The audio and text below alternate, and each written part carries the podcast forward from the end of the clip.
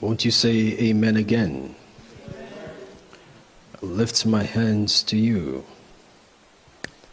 Is there anyone else that we could lift or stretch our hands to that could really help us?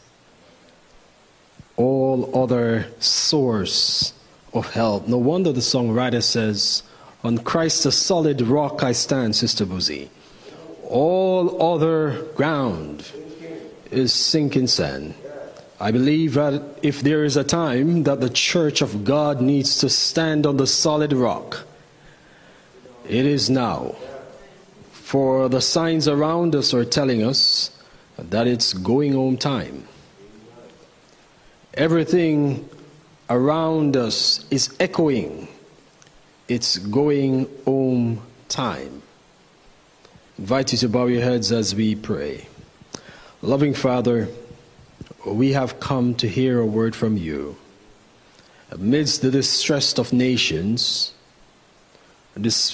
amidst the perplexities and fear in society, we have come because we have recognized in you there is peace and consolation. We come now amidst our own challenges, crucibles, and predicaments because we recognize that you are the one and the only one who can speak peace to our troubled minds. So as we come, we pray that you will take the cares and the concerns, the fear and the uncertainty of the world around us away and may we rest in this next little while in the presence of divinity. May your presence be felt, your glory be seen, your name be glorified. I pray that you will hide me somewhere behind the fleeting shadow of the cross, that only Jesus will be seen, be heard, and be lifted. Lord, I avail myself. I am empty right now. May you fill me up. And as I represent you to your people, I pray that you will erase me and let Jesus be seen, for we pray. In Jesus' name, let those who love the Lord say, Amen. Turn your Bibles with me, if you have allowed your Bible to journey with you to church, to the book of Luke. Luke chapter 22, Luke the 22nd division. Luke, the 22nd division, as we look at verse 40 through to 44. When you have found it, just say amen. If you're not there, say, I'm coming, preacher. A special welcome to those who are joining us uh, for the first time and those who are regular members on the internet. We're happy that you have chosen New Life Seventh day Adventist Church to be your place of worship today. I want to just acknowledge all of our worshipers, Sister Rosemary, Sister Deborah, and all the others, Sister Beverly Powell, and all the others who have connected online to worship with us. We praise God that you have chosen to spend this little while with us in the Word of God together. Verse 40 of Luke 22, reading from the New King James Version, the Word of God says, And when he had came to the place, he said to them, Pray that you may not enter into temptation. And he was withdrawn from them about a stone throw. And he knelt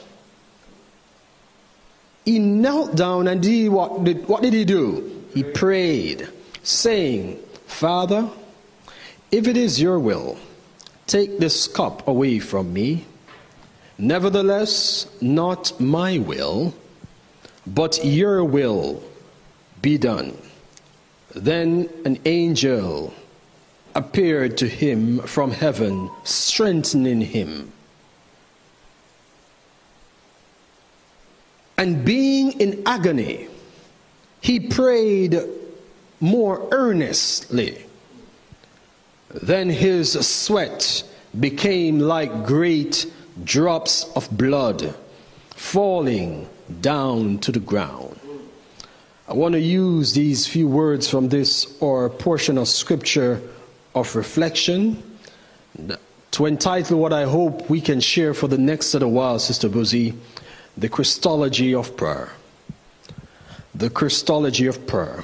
The grass wither and the flower fades, but the word of our God, it shall endure forevermore. The sun was now setting, and as the last ray of light in its golden reflection of a color beams on the golden city, with the city called Beautiful, Jerusalem.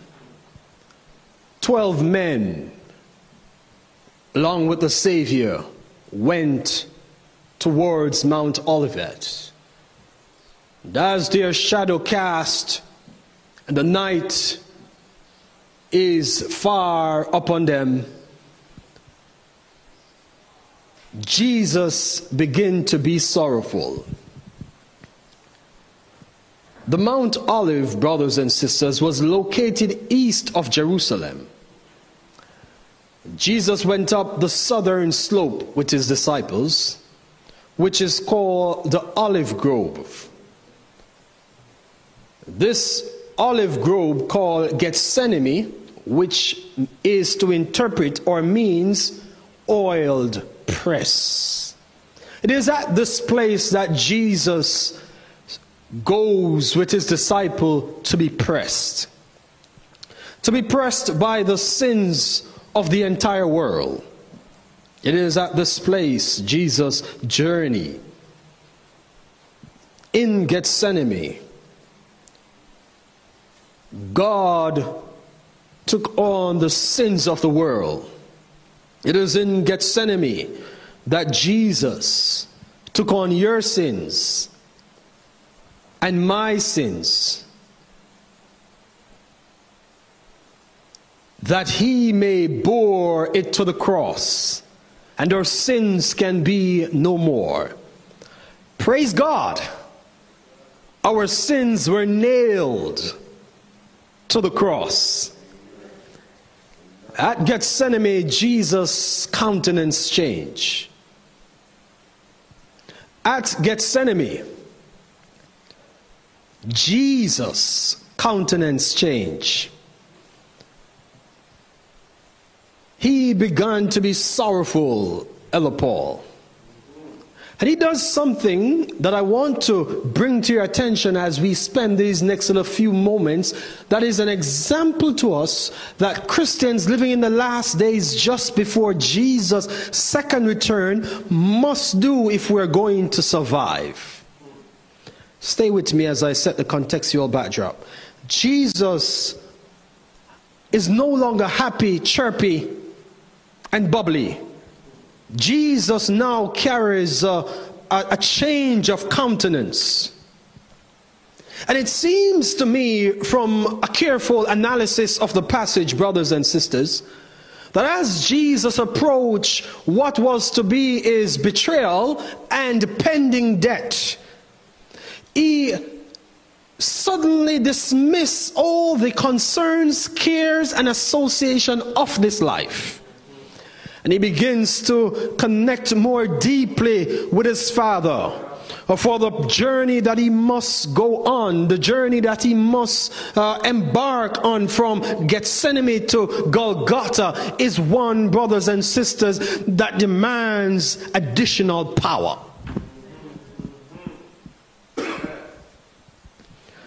Jesus goes up and he speaks to the disciples but few words. One of the words, one of the few words we hear Jesus sharing with his disciples as he is in that place where the sins of the world now would weigh so heavy that his sweat could become great drops of blood. He says to them in the closing clause of verse 40 Pray Pray that you may not enter into temptation. This is not the first time Jesus, brothers and sisters, visiting friends, joining online, would have told his disciples that they were to pray to enter not temptation. When they asked him, Jesus, teach us how to pray. Because John taught his disciples how to pray. Notice they didn't say, Jesus, pray, let us hear you.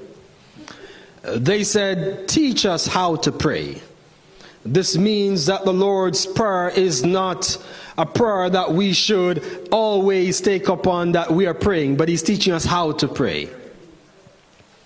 So, Jesus, in teaching them how to pray, suggests that including in their prayer must always be the, the request of God that He would lead them not into temptation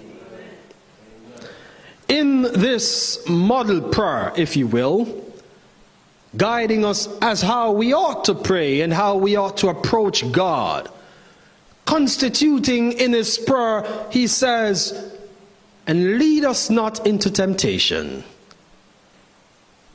but forgive us of our trespasses. Here, Jesus repeat these words because now more than ever, the disciples were about to face an unusual circumstances that the children of uh, today, living in the last days, and more so those who just before Jesus' second coming, will also face. There is great parallelism or symbolism here between the two passage of those living in Revelation time before Jesus returned and the disciples in Gethsemane. Jesus says, Pray that you enter not into temptation. For temptation, brothers and sisters, will always exist among us. As long as probation remains open, you and I will always have the opportunity to choose which master we will serve. As long as probation still lingers, you and I will still have to choose God every single day. And your choice of choosing God, Sister Buzzy, last week, last year, does not account for choosing God today. For we must choose God every day. In fact, may I suggest to you, brothers and sisters, visiting friends, that your husband or wife, your mother or father, or your grandmother's choice of choosing God is not your choice of choosing God. It suggests that we all must come to know God for ourselves. So, as much as I pray for my wife, my relationship with God cannot cover my wife. Stay with me, Church of God. And as much as Jesus prayed for the disciples, they needed to pray for themselves. Don't you know? The truth is, brothers and sisters, had it not been for some good family member in our lives that were praying God's mercy and guidance over us, many of us would have gone down the wrong road many a time. Had it not been for a good grandmother that was praying when we were a wayward child, when we were the prodigal son or the prodigal daughter, uh, going down the wrong road, had it not been for a good grandmother or grandfather, an uncle or an auntie that was praying for us, uh, the devil would have swept us up long time ago. But while we were up to nothing, God was up to something through our family members praying on our behalf. Jesus, like a good big brother, before he left the earth, prayed for us. I thought you would have just given God glory right there. Uh, has it occurred to you that Jesus prayed for you? Think about it, Sister Nikki. The God of the universe prayed for me. I'm giving you some time to soak it in. God prayed for me. What it suggests is that if there is anybody that is wondering if somebody's praying for you, you can be assured God, Jesus has prayed for you. And can I give you something that you don't realize yet? He is still interceding for you right now.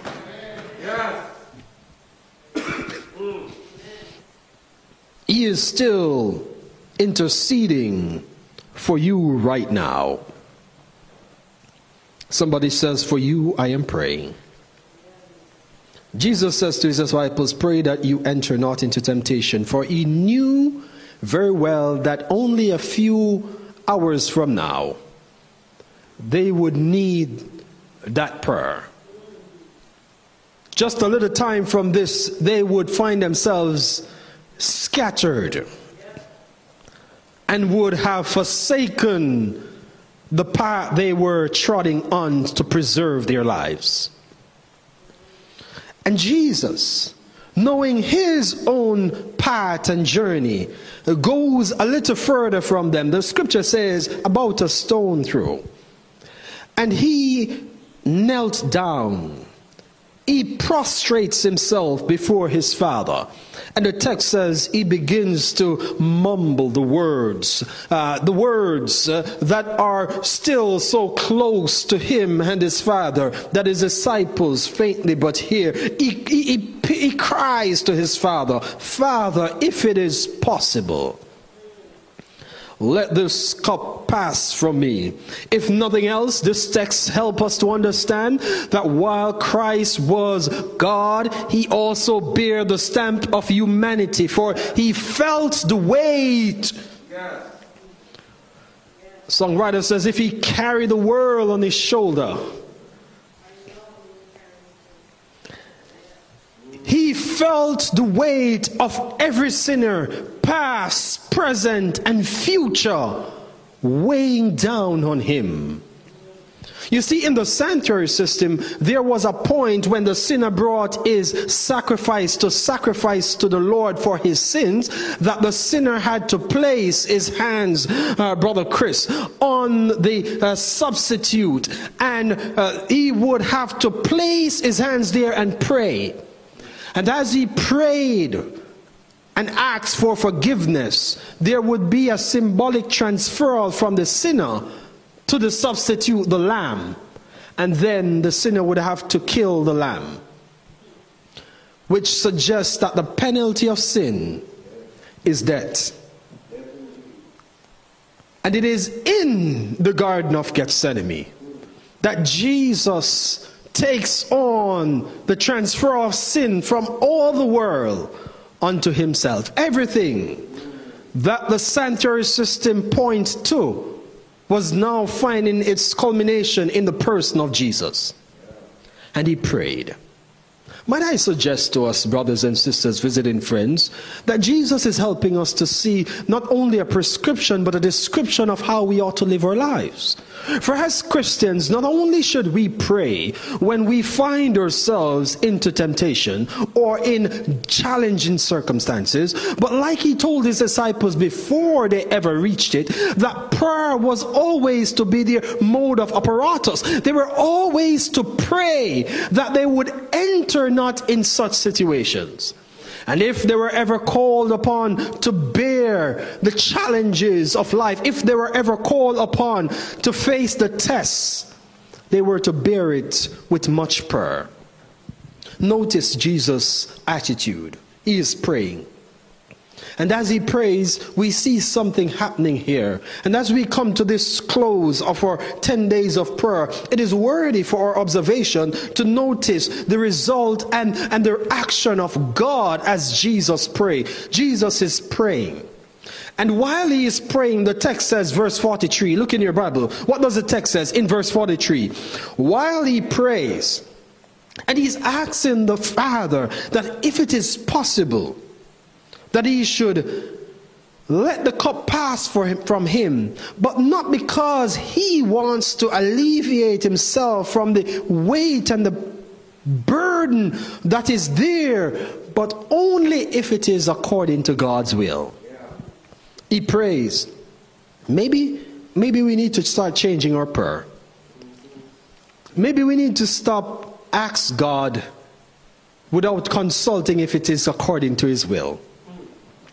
Maybe somebody today need to take note that sometimes when we are praying and asking God for things, we should say, Lord, don't do it just for me, but if it's according to your will.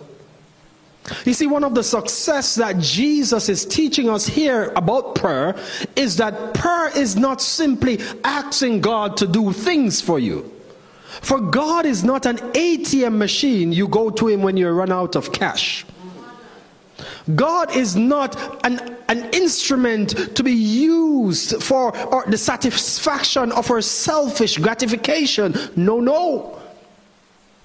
God is not like some of our friends or family that we call upon when we are broke or need some help, if you would tell the truth and shame the devil, you know we all have somebody like that in our life. We only remember them when we are in some situations.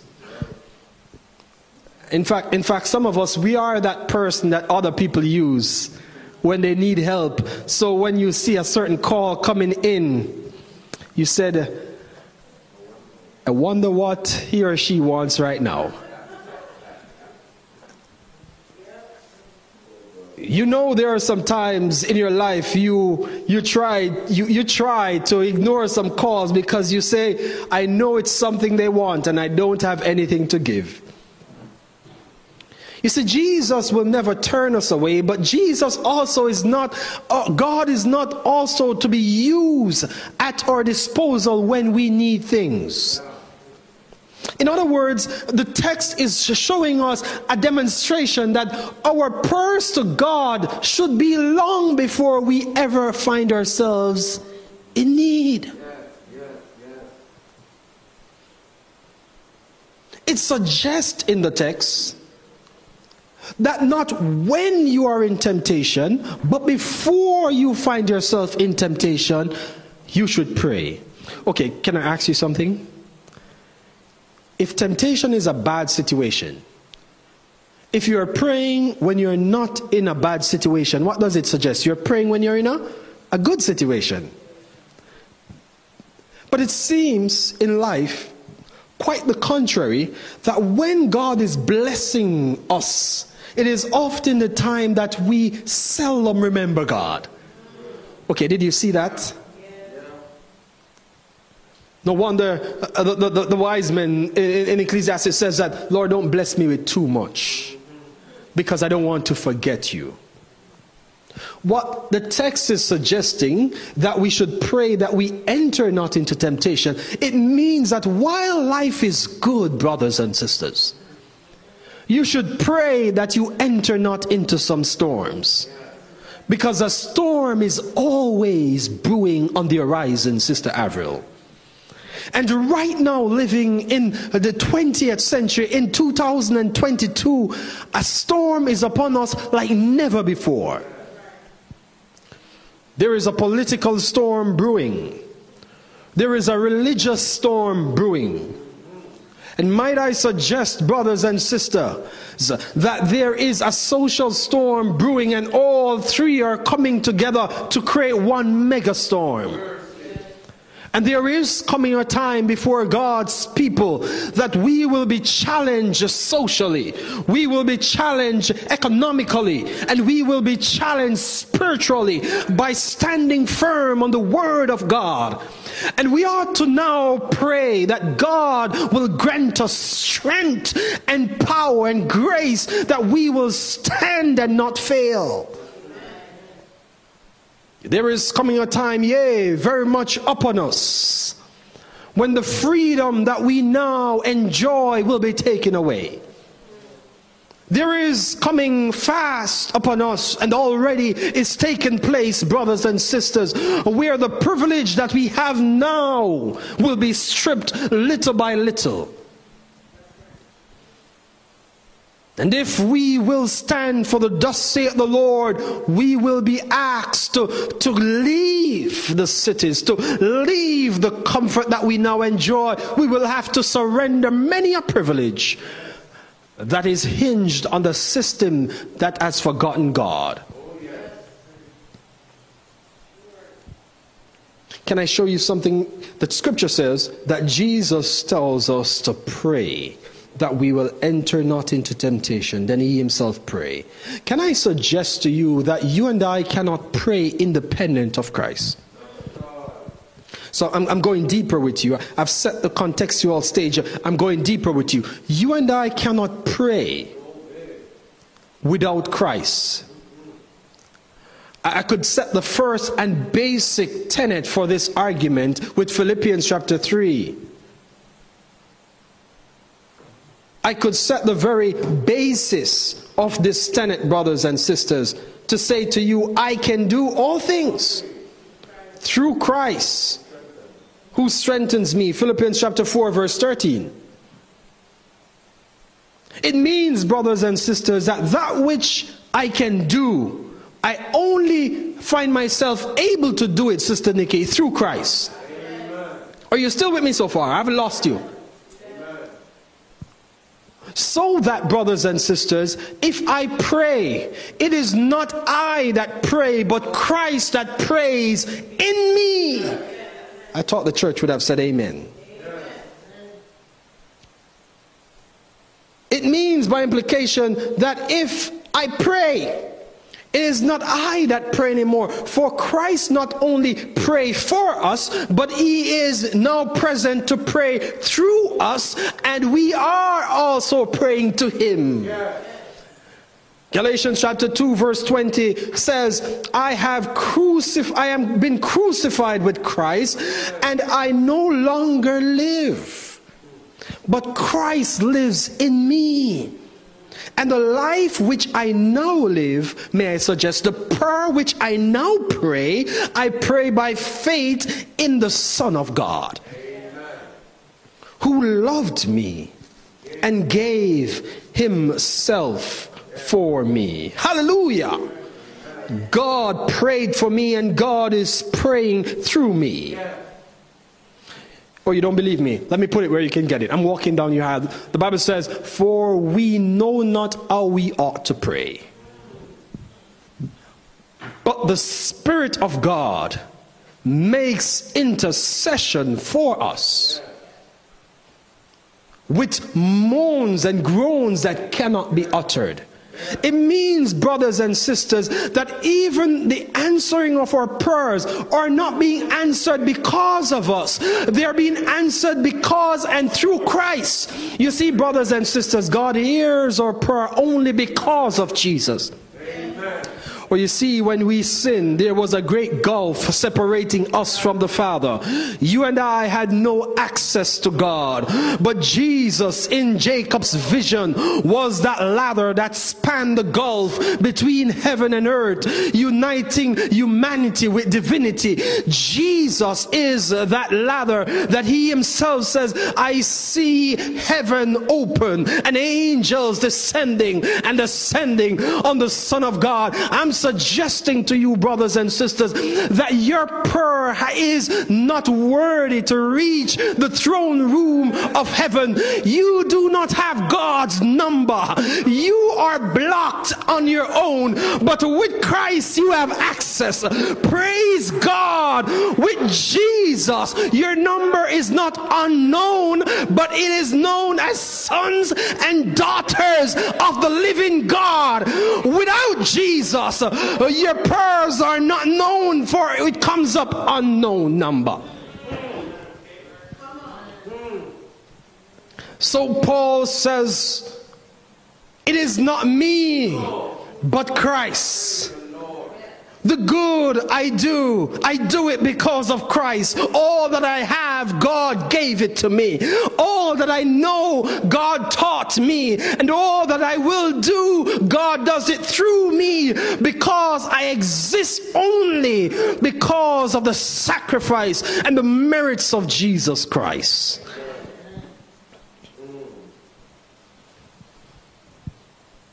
There is nothing that we can say to entice God to hear us. But as children of the living God, we move from being aliens to the commonwealth of God's people, uh, to the apple of his eyes. Uh, from our own perspective, brothers and sisters, we have been lost and exile, aliens to uh, the family of God. But through Christ, we are drawn much closer, closer than the fellowship that angels now share with God. For it is only this little planet on earth here that it will be said throughout eternity that the Son of the living God died uh, for humanity, our lives for His. Now we are connected to God by blood. And I have told you before, God has no niece, nor nephew, nor grandson, nor granddaughter. You are either a son or a daughter. So even while Sister Gail right here is a daughter, I don't need to worry for I'm also a son. Through Christ. I'm also a son through Christ. Isn't it a glorious thing, brothers and sisters, visiting friends, that you and I can be called children of the living God? What a beautiful thing. What a glorious thing that we might be called sons and daughters, children of the living God. Jesus prayed, He says, Father, and as he prays, the scripture says, verse 43 And an angel appeared to him from heaven, strengthening him. Might I suggest, brothers and sisters, based on the description and the mode of the text, that when we are connected to the Father through Jesus, when we connect with God, heaven sends help when we pray. But, but can I help you to understand your theological misnotion? You see, brothers and sisters, God do not need to inform you that He's in, in, is answering your prayers for God to answer it. I'm still trying to reach somebody because you pray and believe that God needs to tell you what He is doing. You pray, and because you don't see God move, you are wondering if God is listening to you.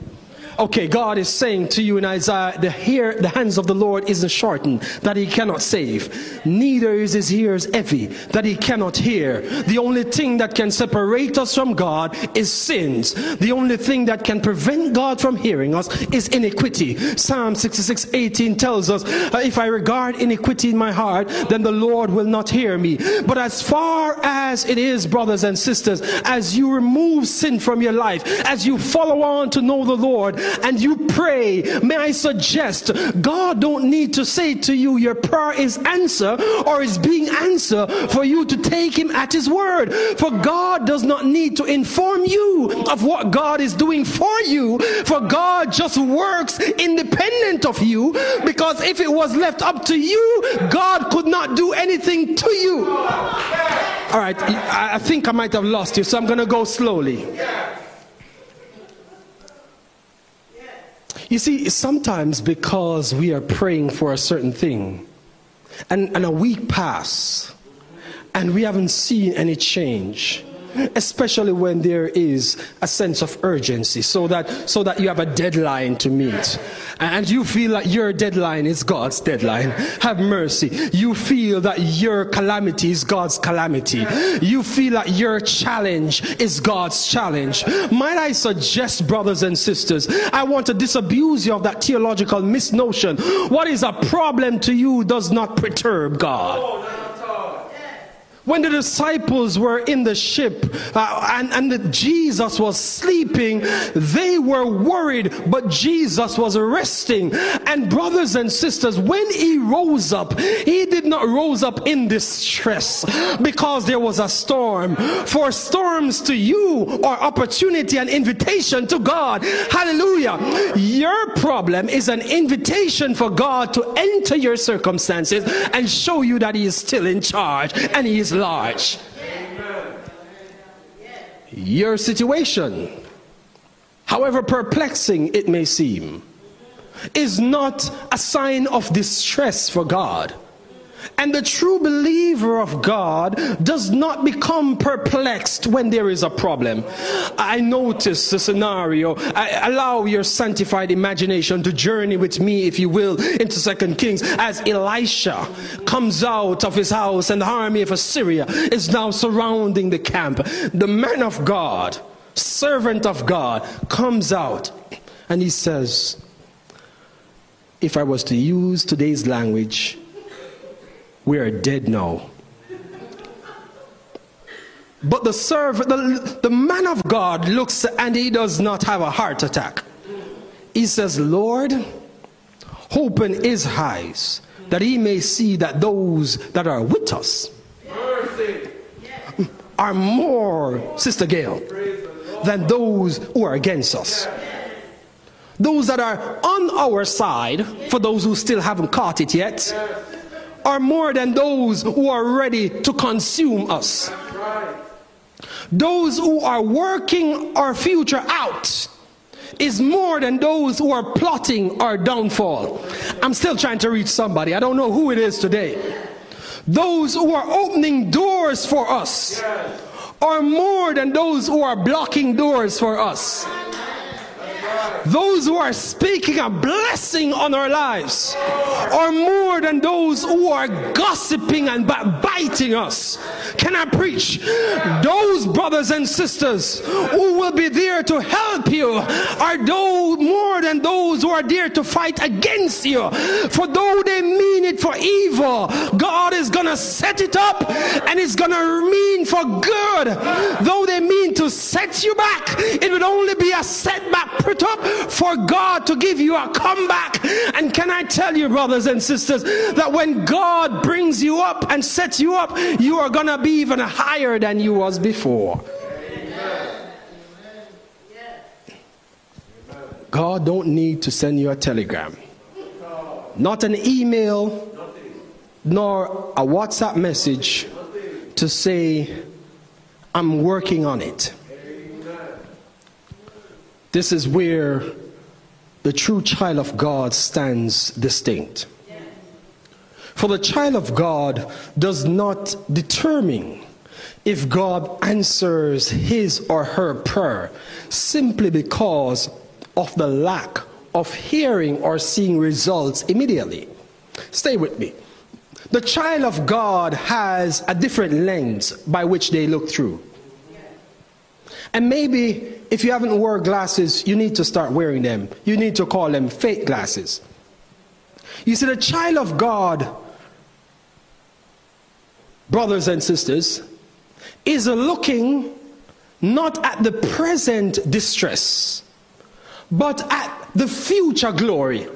Okay, okay, I'm, I'm walking with you. There are some times in my life when I'm on the road and I find myself being really hungry or thirsty. The further I am away from home, it feels even the more I'm hungry. But you see, when I'm just this close to home, somehow I have a special amount of strength. I can bear it till I get in. And even when I get in, sometimes I don't find myself eating immediately because the assurance that it's now at my disposal has given me comfort that my hunger or my thirst will not destroy me. Can I put it in perspective for you right now? So the child of God looking through the eyes of faith does not see their perplexities, but see God answers to prayer. And because they know that God will answer their prayer, they do not walk around wishy washy. They do not walk around murmuring and perplexed. They do not go around distressed and mourning because they know that that which they are going through will not consume them. Your bills will not kill you. Your sickness will not consume you. For God has already ordained that you shall prosper and not die. So the angel came to sustain him. And notice Jesus prays still yet with greater agony. And he prayed even more earnestly. This word, earnestly, comes from the Greek word I preached on last week in New West. And you see, this Greek word is also translated constant. So that the, the, the people of God prayed constantly while Peter was in prison. It denotes both the time, nature, and length of the action. This is how powerful this word is. So it says he prayed even the more earnestly. And this is qualified by the remaining clause of the text, so that his sweat became great drops of blood. It means that is the earnestness of his prayer, brothers and sisters. The, the deepness of his prayer was of such that it was life and death.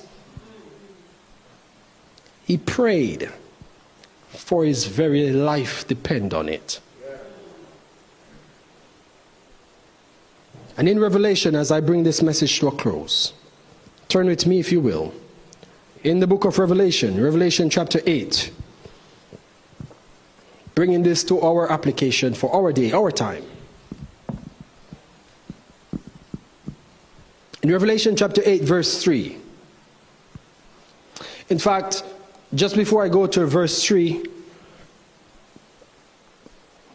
I will tell you in verse 1 that as the seventh seal, the last seal, before the mystery of God is completed, the last seal is open, and the Bible tells us, Ella Paul, that there is silence in heaven. Heaven is now about to be empty. There is silence in heaven. And watch this carefully. I'm showing you something prophetic here and deep rooted in prayer.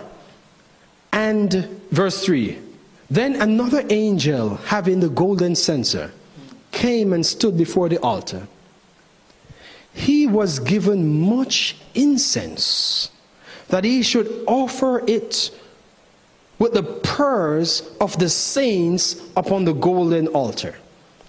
He needed more incense. Watch this. Verse 4. And the smoke of the incense, the smoke of the incense, with what? With the prayer of the saints ascended before God from the angel's hand.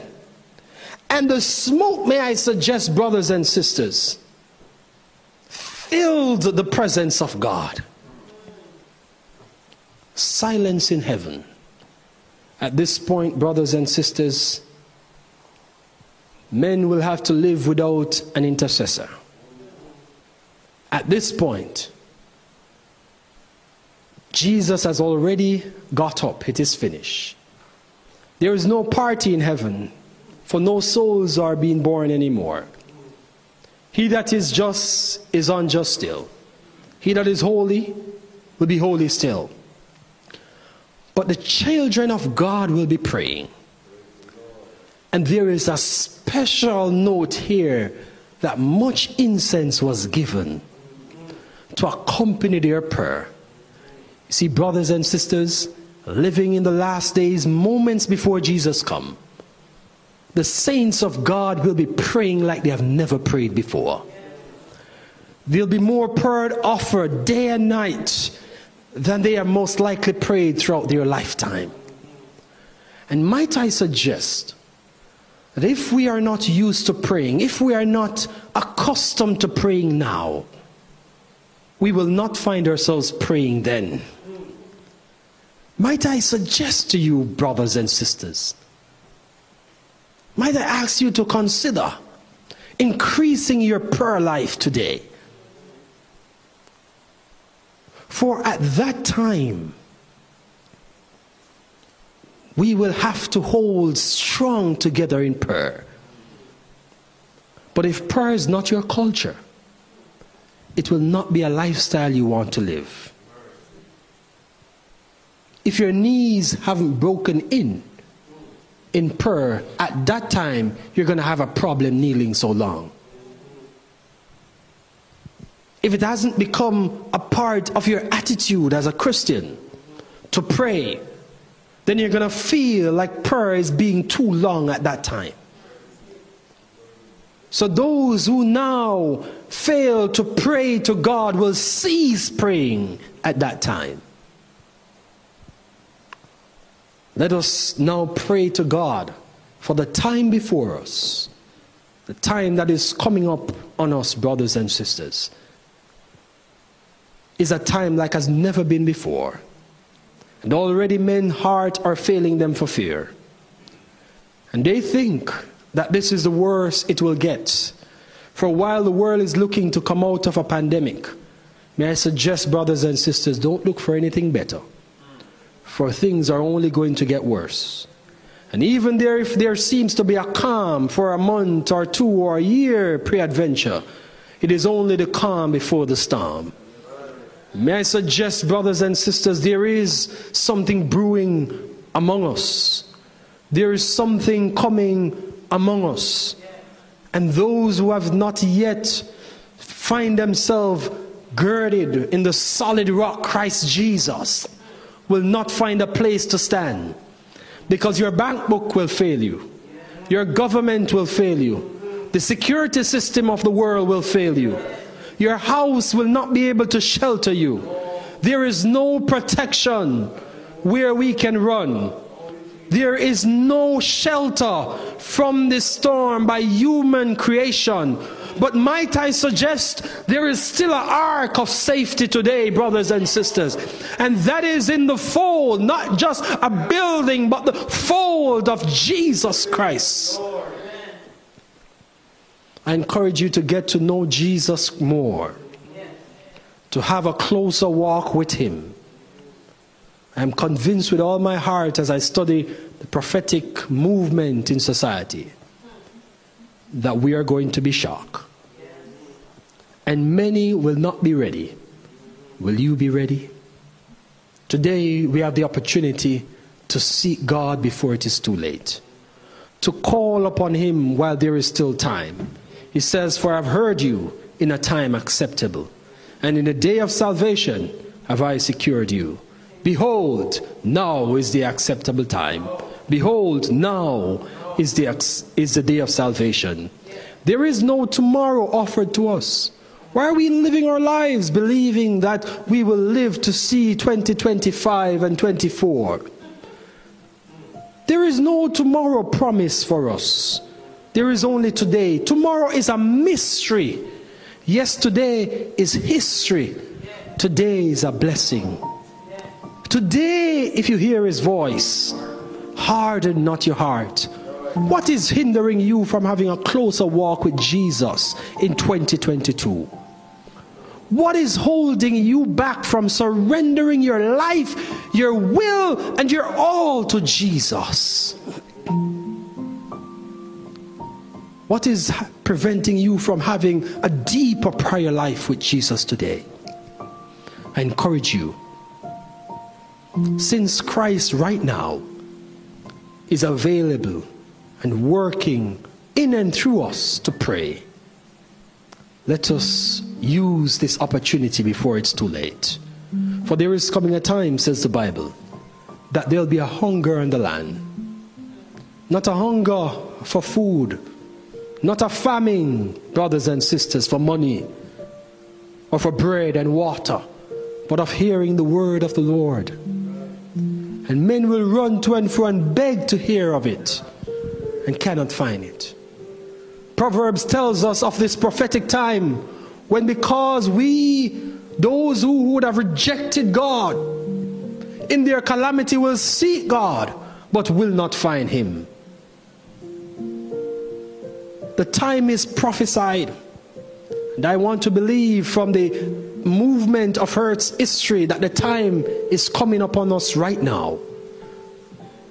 The time is short upon us, brothers and sisters. Let us make our calling and our election sure.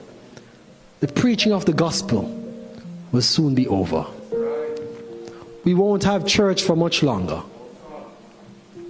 We won't get to come and sit down in church or to listen online as we want to much longer. There's already a template in other countries in the world where religious things are blocked from the internet. It's not hard to do.